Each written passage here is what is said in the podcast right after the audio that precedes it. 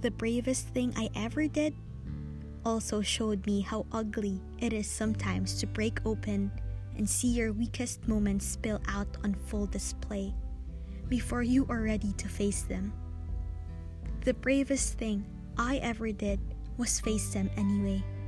Drown there, come back up for air, and keep living, despite how the healing almost killed me.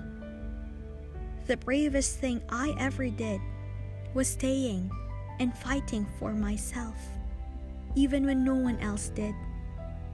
The bravest thing I have ever done is realizing I'm worth it. I'm worth it.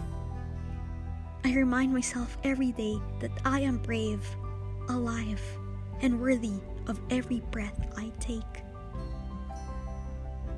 By Stephanie Bennett Henry.